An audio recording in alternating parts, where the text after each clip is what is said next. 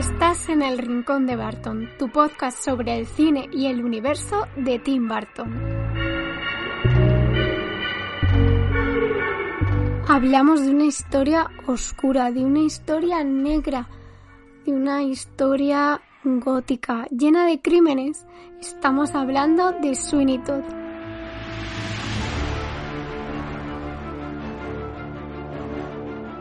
Sí, ha llegado el momento de hablar de esa magnífica obra que nació en 1800 aproximadamente, eh, unos años más arriba, unos años más abajo, porque esta historia se ha ido recreando a lo largo del tiempo y de la, yo creo que de la historia y de la cultura popular, sobre todo de, de los londinenses y, y de Gran Bretaña, ya que bueno, pues fue modificándose su formato, su estilo, los personajes y como digo, fue una historia que se fue consolidando a lo largo de los años hasta el día de hoy, que conocemos varias, varias obras.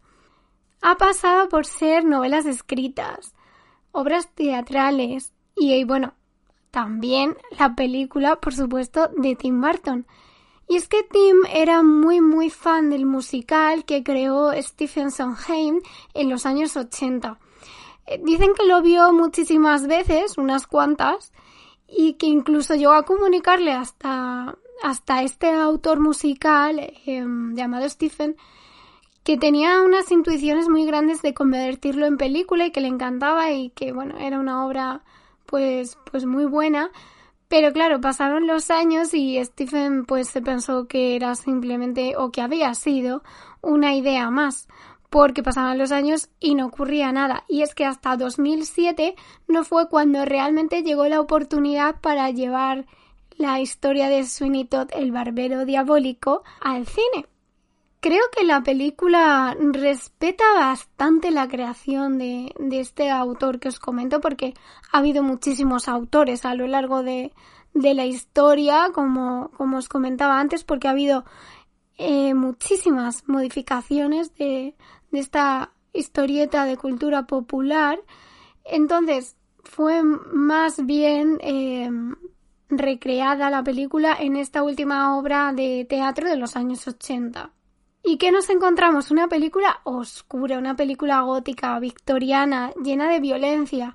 Yo creo que es la única película de Barton en la que realmente apreciamos una violencia, lo primero explícita, porque sí, bueno, es verdad que en Frankie Winnie, mm, si lo calificamos como un episodio violento, el atropello de Sparky, pues sí, pero no recuerdo ninguna otra en la que realmente hubiera un episodio que igual lo hay y se me ha olvidado. Así que por favor, si encontráis algún episodio que os parezca que no es una historia calificada como adulta o violenta, o si al contrario creéis que tiene películas que sí que lo son, o que les da miedo a los niños o todo este tipo de cosas, me encantaría que me dijerais vuestra opinión.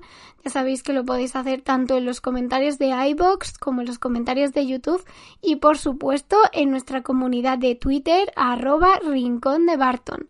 Allí os escucharé atentamente, os leeré y me encantará saber la opinión de los bartonianos. Yo es que sigo pensando que su obra más oscura, es una película adulta, el reparto es muy bartoniano, es así, con Johnny Depp y con Elena Bonham Carter. Pero además creo que, que, sí fue un acierto. Sé que hubo mucha discusión con esto porque es un musical y obviamente pues em, no todo el mundo está, está bendecido con ese don del canto. Entonces es verdad que yo creo que el resultado que se consiguió, aunque no supieran cantar de musical o hacer virguerías con la voz, creo que el resultado de todos los participantes, de todos los actores, es bastante bueno, la verdad. Creo que hubo mucho, mucho talento en, en hacer esos arreglos finales seguramente de, de la película. Y creo que el reparto es muy acertado, creo que todos les queda muy bien el personaje que hacen y no lo digo simplemente por John y por Elena, sino también por, por Alan Rickman y Jamie Campbell Bower, que me gusta también muchísimo cómo actúa en su primera película. Y como decía, este trabajo musical tiene también un trabajo de fotografía muy bueno. Yo creo que es de las mejores películas eh, de Barton en relación a la fotografía Creo que es muy teatral, pero a la vez está hecho para ser una película. Es una película muy bien llevada al cine, una historia muy bien adaptada. Te mantiene todo el rato pendiente, todo el rato estás alerta, quieres saber qué va a pasar. Em, estás en tensión, ¿no? Porque, a ver, no diría que es una película. Bueno, a lo mejor sí podría ser calificada como película de terror, pero tampoco es un terror muy, muy, muy exagerado, ¿no? Pero sí que entra en ese ámbito del terror clásico, quizás, ¿no? Como vemos que siempre le gustaba a, a Tim, que siempre hacía ese tipo de, de cine de terror de clase B, se podría calificar en esos términos. Y yo creo que es que además, si le sumas a todo esto la música, que hace la historia más pasional aún, porque yo creo que, si no recuerdo mal, la música también está hecha por Stephen, que es el que realizó la obra teatral musical de los años 80. Entonces, creo que esto le da un valor y un plus increíble, auténtico y creo que de verdad está tan bien adaptada que es que no pensarías que hay otras historias por ahí.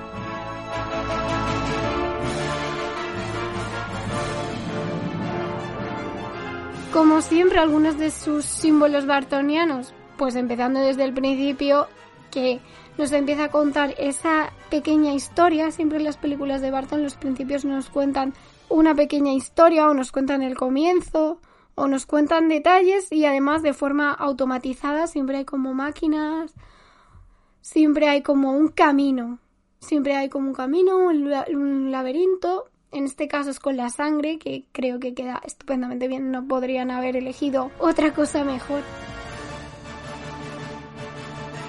Otra cosa que podríamos calificar de símbolo suyo es, pues bueno, esa caracterización y esa ambientación en la época victoriana y además la ciudad. Sobre todo yo creo que más en una ciudad londinense es ese estilo el que más simboliza sus películas, como por ejemplo en, en Sleepy Hollow y en La novia cadáver también. Además, la relación rota entre padres e hijos, o padres e hijas más bien, pues se produce doblemente, porque por un lado el personaje de Sweeney Todd tiene la relación rota por lo que ha pasado con su hija y con su mujer también, pero bueno, lo tiene relación rota con su hija que sigue viva y el enemigo, por así decirlo, de Sweeney Todd, que también adoptó a, la hija de Sweeney como suya propia, también tiene una relación rota porque realmente eh, la hija está allí porque está obligada y nadie la preguntó, entonces hay muchas normas y muchas cosas que obviamente a ella no le gustan y él la tiene pues por obligación y porque se encargó de ella, porque es juez, tiene poder y bueno, ya sabemos lo que pasa con estas cosas. Así que yo creo que como padres e hijos tendríamos ese otro símbolo cosa que en este caso llama mucho la atención porque siempre suele ser como de, de madres o de padres a hijos y en este caso eh, la figura femenina es la que se encuentra con mayor protagonismo.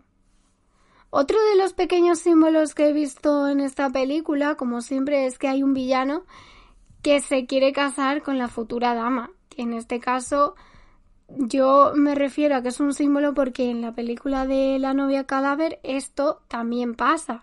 Hay un villano que quiere casarse con la chica, con la protagonista o con la mm, protagonista secundaria y que quiere encargarse de su dinero, de su potestad, de como lo quieras llamar, como pasa en la novia cadáver con el malo de la película y en este caso igualmente como comentaba.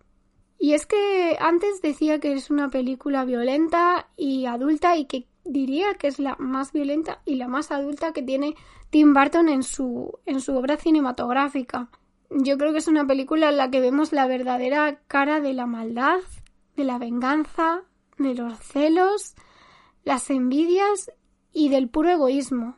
Además de eso, también podemos observar un tipo de amor diferente como es el que tiene la, la paneadera eh, hacia Sweeney Todd, porque bueno, yo creo que es un amor eh, no correspondido, es un amor que yo creo que sí que es sincero mm, por, por su parte, obviamente por parte de la protagonista, pero es verdad que en este caso es diferente porque yo creo que no está nada correspondido.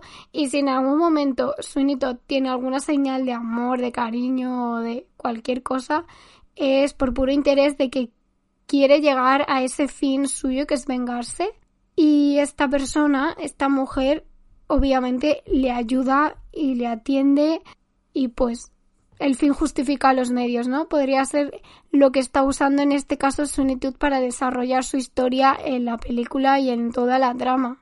Todos están interconectados en el aspecto en el que todos se conocen desde un pasado, a lo mejor desde este futuro no todos se conocen, pero ya se conocían, tienen relación, eh, la panadera está en la casa original que era de Sunitot y por eso llega hasta allí y ahora ella se enamora, pero conocen que lo que quieren es rescatar a su hija y vengarse de la historia de su mujer y conoce al juez que se la quitó y descubre que la que tiene como hija es su propia hija. Es por eso que es bastante dramático e intenso.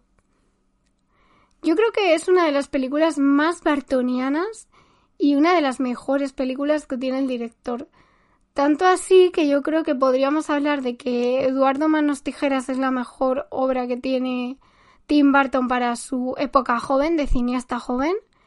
Sleepy Hollow yo diría que es la, la secuela, mal dicho, secuela. Es como la película secundaria de esta época media de, de adulto que me parece de las mejores. Hay otras que también, por supuesto. Pero siguiendo también un poco el tipo de película, esta seguiría. Y por último, obviamente, en una época más tardía, Sweeney Todd como una de sus otras obras maestras que yo creo que no se van a volver a repetir. No sé si lo digo con pena, con melancolía, con admiración, yo creo que es un poco de todo, es una mezcla. Yo creo que no podemos esperar que todas las películas que vengan en un futuro sean tan buenas como esta, o como Eduardo, o como Pesadilla antes de Navidad, porque las películas se van adaptando a nuestro tiempo y van cambiando y además creo que mucha de la nostalgia es la que juega a nuestra contra en, en este sentido de admirar el cine, porque idealizamos demasiado las películas antiguas o las películas que hemos visto cuando somos pequeños y al final acaba pasando esto, que las nuevas películas siempre acaban teniendo como peor fama o peor aceptación. Y yo creo que es un error. Pero bueno, para gustos colores. Cierto es que ya han pasado muchos años de Sweeney Todd y quién sabe, a lo mejor para esta nueva etapa tendremos otra nueva obra maestra ya con unos toques diferentes. Espero que os haya gustado hablar de Sweeney Todd. A mí es una de las películas que más me gustan y como os recuerdo siempre, por favor, estoy abierta a ideas, a opiniones, a sugerencias, a que mandéis un montón de cosas. Ya sabéis que en Twitter hay una gran comunidad que estamos formando y estáis totalmente invitados e invitadas.